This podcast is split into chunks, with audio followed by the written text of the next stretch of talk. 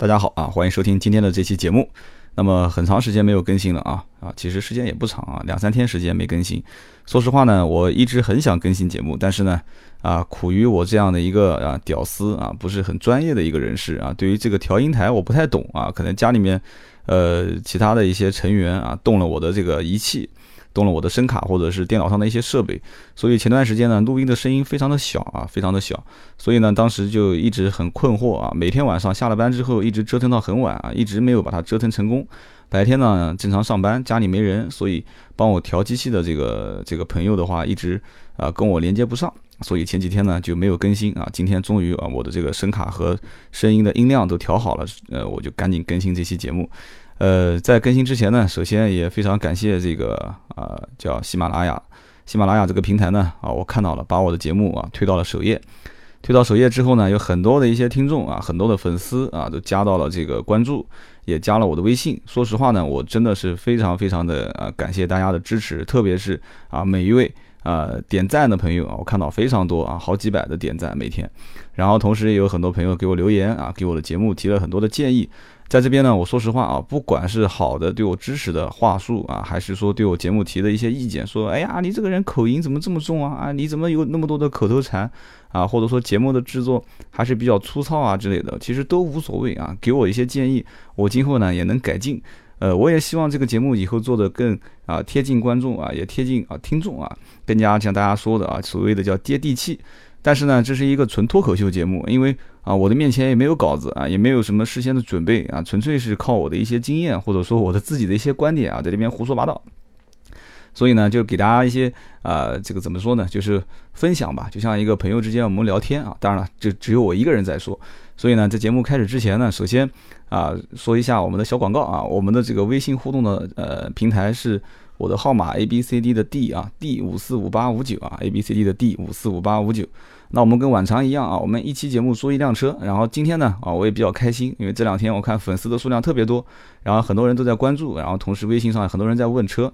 啊，我把这些你们问到的这些车辆我都记下来了。然后同时呃，我在微信上跟你们也有互动啊，所以说我今天这一期呢啊，我们就特别一点啊，前两天。啊，也透露个小秘密啊！前两天啊，回了一下我的母校啊，回了一下我的母校啊。十年前啊，是非常感动的一件事情啊。十年前我在母校啊筹办了一个活动啊，和一些呃朋友们之间筹办了一个活动。结果呢，没想到母校这个活动一办办了十年啊，每一年一次。然后到了第十年的时候呢，啊，就邀请了我们这些老朋友去呃到学校去去参观啊，或者说是观摩。然后呢，我就说，哎，我就随口说了一句，我说这样子吧，学弟学妹，我赞助一些车辆啊，给你们现场助助阵。然后呢，大家都嗯觉得说，哦，行啊，没问题啊。估计他们可能以为是一些普通的车辆啊，就是一些什么奥迪啊、宝马啊或者什么车。结果呢，我喊了一些 这个，喊了一些兰博基尼啊，包括法拉利啊、九幺幺啊、呃奥迪 R 八啊、宝马敞篷啊这些车子都过去了。然后大家很惊讶啊，当时场面也不算太大，但是确实也让学弟学妹觉得还是哎，啊挺有面子的啊。其实这个事情呢，让我感觉到，其实一个呢啊，相对做事还要低调一点，但是二一个呢，啊真的是回到母校之后，再看到社会上的一些朋友对我们对我的啊各方面的支持，呃两种情感啊夹杂在一起，其实那天晚上我还真的是很感动的啊，并不是所谓的像什么炫富啊炫耀啊或者是怎样，真的是发自内心的觉得说啊这个。呃，四年的时光啊，从这里度过，然后同时回到社会，又有有了十年的一个打拼啊，十年的一个啊，跟朋友之间的一个接触啊，才会有到今天回到母校的一种感动。所以今天这期节目呢，我我觉得我们干脆啊，我今天就自己做主了啊，不跟大家去聊一聊大家提的这些车型啊。当然，我们很多人聊天啊，咨询的都是十来万或者是几万块钱的车啊。今天我们就聊一聊一款啊，我觉得。啊，超跑当中的一个入门型车型啊，我也是相对比较熟悉的啊。有人说，哎，你怎么会对这个车比较熟悉啊？那今天我就卖个关子，就不说了。其实大家一一听我为什么对这个车子熟悉啊，有一些人就就估计是猜到了啊。今天我们就聊的这款车啊，叫做奥迪 R 八啊，是一款呃起步是在两百多万啊。当然现在新款是有四点二排量的一百多万的车啊，官方报价。那么为什么聊这款奥迪 R 八呢？啊，说实话啊，对这款车型最早的了解啊，是在我还没啊真正进入到啊整个奥迪，呃，应该讲是奥迪或者说是汽车的销售大的体系当中啊，我在路面上就见过，当时非常惊艳的一个啊，当时应该是还没有真正进口到国内，只是通过。啊，所谓的叫大贸车啊、小贸车啊，通过港口直提的啊，一些最早富起来的一代人啊开的那一些，在路上啊非常招摇撞势啊，非常这个炫耀的一些车型。大家其实更多了解的是法拉利跟兰博基尼啊这些一些豪车啊，就是跑车。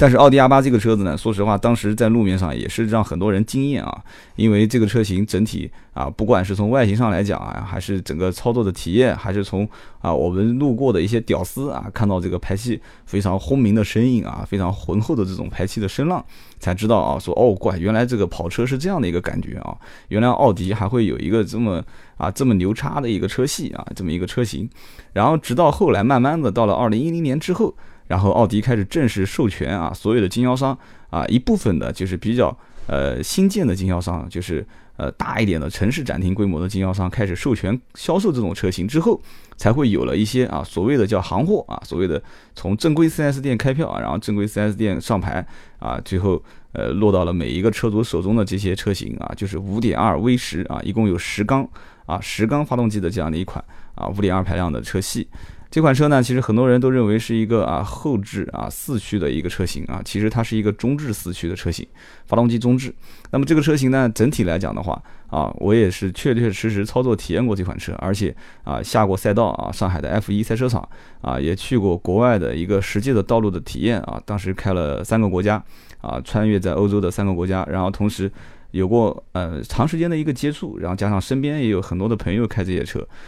整体上来说，其实这款奥迪 R8 车系，呃，在很多的啊，无论是你没有这个操作体验，就是说没有一个专业的一个赛车的一个体验，或者是啊专家或者给你进行一些测评，比方说过弯的啊这种支撑力啊，包括啊这个你实际操作当中的路感的一个回馈啊，就是专业的一些数据。啊，支撑啊，就是一个纯业余的人来讲的话，其实开起来是非常的方便啊。包括它的变速器啊，最早年的是这个 a r t r o n i c 的一个线控换挡，其实讲的是有点啊天花乱坠。其实最简单就是啊，你只要上车，然后你把档位挂到啊这个所谓的 D 档啊，其实它就是一个自动模式啊，然后你踩个油门，车就可以走了。其实很简单，其他没有任何的一个操作啊。然后你要挂。倒档的话啊，稍微的复杂一点啊，往右边拨你的变速箱，然后往后稍微拉一下啊，然后会切换到二档，然后同时倒车影像啊啊，就是所谓的叫前后模拟的倒车雷达同时会出现啊，不管你是往前开往后开，其实整个车辆的操控还是相对来讲比较简单的。但是唯一的一点就是啊，早年就是除了最新一代的奥迪 R 八前期的一些这个车系。它在车子原地啊，你挂上了这个前进档的时候，车子是不会动的啊，车子是不会动的，是原地不动的。你不给油门，它不会走啊。这也是当时的所谓的就是线控换挡的一个序列的变速箱啊的一个特色。所以很多人觉得很麻烦啊，特别是倒车的时候啊，其实很多人倒车都是希望就是什么呢？就是倒车肯定不能给油门是吧？倒车的话肯定是啊刹车慢慢的松啊，慢慢的松，然后车子一点一点的它会自动的往后倒。但是这个开啊早年的这个序列变速箱的这一些阿八的车主就会觉得比较郁闷，他们倒车的时候要给油门啊，这个就很麻烦了啊，油门踩深了啊，车子会撞啊。你后面就像我们经常讲的说，啊你倒倒倒，听到后面有声音就行了，这个是绝对不能听到有声音的，这只要有声音的话，至少十万起步啊，就是维修费用十万起步。所以说倒车的时候呢，就稍微轻轻的给油。但是呢，第一次开这些车子的人，他不知道到底给油深还是给油浅啊，就是给的重不重。所以说呢，就是很抖活。开车开车的时候可能啊手心啊头上都没冒汗，但是倒车的时候就是一脸茫然啊，手也冒汗，头也冒汗啊。至少我当时第一次开就是这样子啊。然后但是往前开呢，就是没有任何问题了，对吧？加点油门就走了，速度快速度慢自己都可以把握。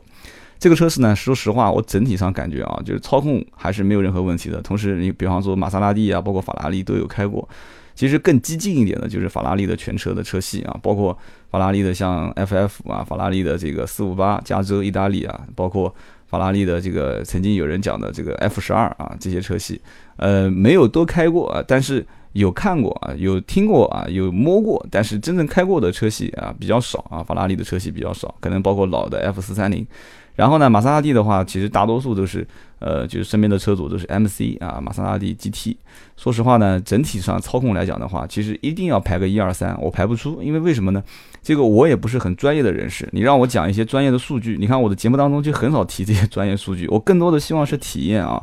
你要有人问了说，哎，那你觉得是哪个车开得更快啊？其实这个说实话啊，什么三点九秒、三点七秒、三点六秒，我总是认为啊，这个零点几秒的这个所谓的官方数据都不是一个啊非常能有说服力的一个东西，更多的还是要你去体验啊。有些人讲说，哎，那我们出去。那去跑一个什么零到一百啊，或者是零到两百的加速赛试试看，啊，我告诉你，我见过无数的这个零杠一啊、零杠二的加速赛啊，甚至零杠四的加速赛啊，都有过啊。奥迪去奥迪 R 八秒了法拉利四五八啊，法拉利四五八秒了。这个兰博基尼 LP 七百，然后兰博基尼 LP 七百秒了 GTR，GTR 又秒了奥迪 R 八。那反过来讲，说到底哪个车快呢？你说你说不起来，是吧？因为从人的反应上来讲，包括一百米甚至是两百米的加速，有的时候就是那么瞬间的给油的快慢，甚至是有一些专业车手的一些操作上的技巧，就可以让你的整个车辆，包括换挡的一些技巧。因为像跑这种。啊，零杠一百、零杠两百啊，包括零杠四百的加速的时候，有的时候你换挡的间隙啊，包括换挡的一些技巧，都会让这个每一次换挡的冲击减到最小啊，就是减少到最小。然后同时你的转速达到一定的速速值的时候进行换挡，这个时候你根本就没有时间去看你的转速表啊，完全凭感觉啊，完全凭感觉。所以说高手之间的一些切磋，但是呢，我知道民间高手还是不算太多啊，高手都是。正式的去参加比赛的啊，我就所谓的一些高手之间的对决，其实都是一些技巧方面的。就是有人觉得说，就像我以前觉得，我说这个这个开赛车是一件非常简单的事情啊，对吧？我说这个就是上车打个油门，对吧？打开这个点火开关，然后就是踩油门，看哪个跑得快就行了。啊，后来慢慢的接触到这个汽车行业之后，跟人家聊天才知道，原来这里面有非常非常多的技巧啊，包括什么时候给油，什么时候松油啊，什么时候刹车点啊，什么时候进弯，什么时候出弯啊，然后包括这个油门刹车之间的配合，然后包括这个啊，所有的行驶的路线是最完美的路线啊，说也不是一定是最短的路线啊，就是我所谓的最完美的路线，就是比方说刹车点啊、出弯点啊，很多东西就是它很多参数到最后。就像很多的一些这个 F 一的专业赛车手，他的车上有很多的一些感应器，他跑了一圈下来之后，他有很多的数据，然后再给你一个一个的做分析，再进行纠正，然后达到最完美的一个状态。这个时候你可以跑一个非常好的成绩。但是这个方面有啊，包括你自身的啊身体素质啊，包括你的技巧啊，包括车辆的性能啊，性能上的改装啊，然后包括整个一个赛道赛道对车辆的一种啊限制啊，有的赛道比方说直。啊，这个直角弯比较多啊，发卡弯比较多，有的赛道是直线赛道比较长，所以说各方面的因素，这就是赛车的一个啊比较让人着迷的一个地方。它有很多不确定的因素，对每个车辆的考验都不同。那么今天讲的这款奥迪 R 八呢，说实话啊，整体上来说，今天也不是给大家一个买车的一个推荐，就大家聊着玩啊。其实我对这个奥迪公司呢也是非常了解啊，既然干脆也不卖关子的啊，本人从事的行业就跟奥迪很有关系啊。其实，在奥迪公司这个车系当中，我觉得 R 八它更多的是一个。呃，并不是说要把这个车做的有多快啊，或者说是有啊多完美啊，多夸张，它更多的是想把整个奥迪的体系啊，就是奥迪一讲，哎，奥迪嘛，奥迪呢就是 A 四对吧？A 六，呃，就是这些车几十万的车，它其实是想用 R 八这款车把它整体的一个品牌的档次给提升上来，提到一个啊非常高的一个档次，对吧？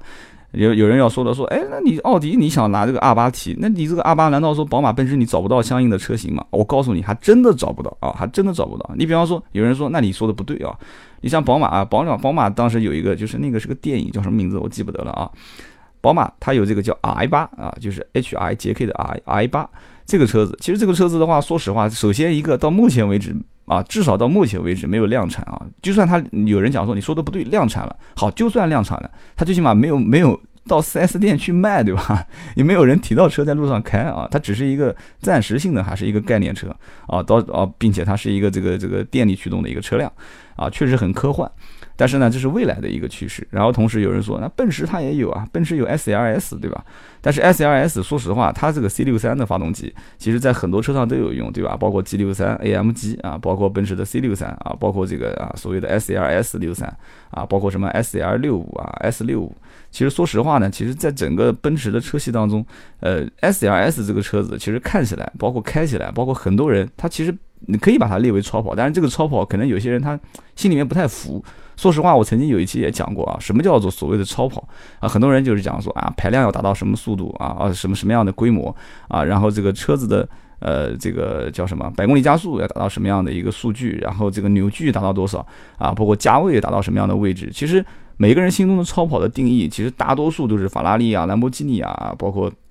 啊，这个这个这个玛莎拉蒂啊啊，可能 R 八只能算是入门级的超跑，但是呢，你说加上 S L S 算不算啊？包括九幺幺 Turbo S 算不算啊？很多人觉得哎有点犹豫，但是呢，说实话，整体的其实奥迪在做 R 八这款车型的时候，他想的更多的不是说我要做一个呃怎么非常豪华、非常奢侈啊，或者说是啊非常牛逼的一个超跑，它更多的是想拿这款车提升品牌，这是它的一个使命啊。但是呢，曾经我也看到过一个广告啊，这个广告非常嚣张啊，在网上也可以搜到啊，就是。你可以搜 R 八，然后这个法拉利，你把这两个关键词搜进去，你会发现会有一个广告啊。这个广告呢，当时是这样子的，就是说一辆红颜色的 R 八在路上开，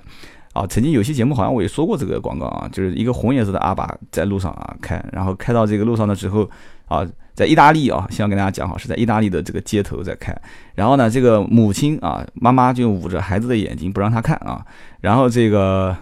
黑手党嘛，这意大利黑手党就在那边拿着棍棒驱逐这个车辆啊，然后修理工就朝这个车吐口水啊，然后这个车子当时开开到路上，很多人用愤怒的眼神对着他，然后就朝他竖中指啊，然后最后这个车子非常嚣张的一脚油门就啊就驶向远处驶去，然后同时镜头就拉到了这个小镇上的一个立立标，就是插在这个地上的一块木板。就是外国人的每一个村庄嘛，或者是每一个地界都会有一个地标，然后这个上面有个特写，特写就是马拉利罗啊，就是法拉利的故乡。马拉利罗最搞笑的就是，你看那个那个，我当时还定格了一下，就是当时这个除了马拉利罗几个英文，下面还专门有一个法拉利的标志啊，我觉得太坑了。我觉得奥迪的广告就特别有意思，每一次都要嫖人家啊，都要去啊，就是就是就嘲笑几个竞争对手，我觉得这个有点不厚道啊，真的有点不厚道。说实话呢，当时为什么这个这个广告会这样子拍呢？因为在意大利人心中，这个所谓的红色啊，只有是意大利的啊这个法拉利才可以去啊专属的红色。其实你想想看，兰博基尼看到过很多红色吗？啊，很少，几乎没有，是吧？啊，包括这个玛莎拉蒂有看到过红色吗？也很少，几乎是没有。所以说，在意大利人心中，红色所谓的法拉利红就是法拉利专属的啊，其他的车子是没有资格啊，也觉得他们就是就形成那种默契，就不应该用红色。所以说。当时奥迪 R 八主推的一款车型就是啊，主推的一款颜色就是红色，就是跟你面前屌啊，就是看你不爽啊，就是当然我今天有点讲的激进了啊，就是拿这款 R 八去在意大利的这个欧洲的这个所有的地界上面进行推广啊。后来据说开玩笑讲说这个广告好像是播了一段时间就就就就就就就被闭屏掉了，就不给播了。但是呢，其实这个愿望是很美好的啊，奥迪 R 八去 PK 法拉利。但是实际上，在整个欧洲人的心中啊，其实法拉利还是超跑的一个啊非常完美的一个形象。同时，其实在国内很多车主啊，包括 R 八车主很多啊，到后面换车啊，也是从 R 八换到啊法拉利的四五八啊，或者是其他的一些车型啊，FF 啊，F 十二。所以说。啊，整个的一个 R 八车系，其实在我个人感觉啊，其实撇开操控啊，包括这些体验不谈，其实这个车型对于奥迪整个厂家来讲的话，我觉得有几点事情还是应该呃要再改进一点，还没做得很到位的。首先一个啊，就是现在所有的你可能大家不晓得没有见过奥迪 R 八的钥匙啊，所有的这个。呃，当然了，法拉利的钥匙实际上也很坑啊。法拉利钥匙，法拉利的钥匙上面就只有一个按钮啊，开车跟锁车键都是一个按钮啊。这个奥迪的这个钥匙，呃，奥迪 R 八这个钥匙也是一样的。奥迪在所有的性能车的钥匙上面都是有特别标注的啊。比方说奥迪的 S 啊，S 五、S 六啊，它在车标就是车钥匙实际上跟普通 A 六钥匙是一样的，但是它车标会标明这是一台 S 六。然后奥迪的 RS 啊，比方说 RS 五啊，它会在上面也会标注啊，说有个 RS 两个字啊，红色的很鲜艳。所以出去，比方说啊，这个毕竟跟一些朋友在一起啊，或者出去 就是啊有点虚荣心啊，你放在桌子上面，你毕竟人家懂行的人一看说，哎呦，怪是一辆性能车。但是这个 R 八的钥匙就非常坑啊，非常的坑。R 八的钥匙就是跟啊早年的 Q 七啊，或者是早年的 A 六啊，现在其实这个钥匙我想想看啊啊，现在可能 A 三还在用啊，A 三新款也不用了。呃，这个钥匙基本上就不用了，就那种弹簧式的那种，上面什么标记都没有啊，什么标记都没有。你要是放在这个钥匙框里面的话，其实你要家里面如果有两三台奥迪的话，其实就是完完全全跟其他的这个普通车钥匙一模一样，没有 R 八的标记，什么都没有，就是一个普通的钥钥匙，啊，这是第一点，我感觉比较坑的啊。第二点，R 八这个车子呢，其实它。呃，我觉得比较失败的就是它，其实我个人觉得啊，它不应该把四个环的标志继续沿用在 R 八这款车系上。它既然是一个非常高端的车系，当然了，它虽然是也是奥迪的这个品牌，但是我觉得它可以把它独立出来啊，它可以把它独立出来。最起码在标志方面，我觉得它可以不用四个环，因为它本身你看奥迪所有的啊，四个环的标志没有一个是放在引擎盖上的。你自己，你大家注意看啊，所有的奥迪四个环的标志都是放在这个前面的中网上的，只有 R 八这款车，它的它的四个环的标志是放在引擎盖上的。而且大家再仔细看一下啊，所有的奥迪 R 八的啊，不是 R 八，就是奥迪的所有车系的。啊，前面的四个环的标志的大小都是统一的，但是就唯独 R 八这款车四个环的标记是啊，比其他的四个环要小啊，要小很多。所以说呢，其实当时在车标方面，既然已经做到了跟其他的车系，就是奥迪其他车系不同，我觉得其实在设计方面啊，我觉得它可以用一个啊特殊的标志把它标志出来嘛，对吧？其实我开玩笑讲啊，你说啊，这个法拉利是什么？法拉利是一匹马啊，一个。啊，卧马就是跳跃起来的马，卧马啊。你说这个兰博基尼是什么？兰博基尼是头牛，对吧？啊，一头马，一头牛。哎，那这个玛莎拉蒂是什么？玛莎拉蒂是个三叉戟。好，三叉戟我们放一边不谈。那奥迪是什么？奥迪你也搞一个什么？就是一个小动物嘛，对吧？对吧？马也有了，牛也有了，你搞个大象也可以啊，对吧？你搞搞一个动物的头标啊，购物的图标，重新设计一下放上面，我觉得也挺牛逼的嘛，对吧？就是现在我们经常会讲说，哎，明天开什么车出去啊？啊，明天开马，你准备买什么车啊？我准备买头牛啊，我就知道了，你买的马就是法拉利，你要开牛的话就是兰博基尼。对吧？你说开什么车出去啊？我开个奥迪，开个奥迪哦，你开奥迪，那行，那我就开我们家的这个这个宝马五系啊。啊，我说不是，我开奥迪 R 八哦，奥迪 R 八，那行，那我明天开法拉利出来。就是开玩笑讲啊，其实这个东西呢，只是随便说说，只是一点小的建议啊。然后三一个，其实这个也是比较坑的，不是奥迪一个啊，包括玛莎拉蒂也是啊，包括现在法拉利，其实上也后期慢慢的也配导航了啊。奥迪的导航啊，就是 R 八这个车，它有 NAV 的这个键啊，同时它也有道路道路信息的这个更新。新的这个按钮就是，呃，就道路信息的更新的这个按钮，但是呢都不能用，啊都不能用。我觉得既然已经是定位到高端，而且是对于你奥迪品牌比较认可的一些人群，而且体验到第一批的奥迪 R 八的这些车主啊，你还在这些方面的体验不给他体验，我说觉得就有点让我想不通啊。导航没有啊，导航没有，它有 N A N A V 的这个键，就是导航按钮，但是它没有导航。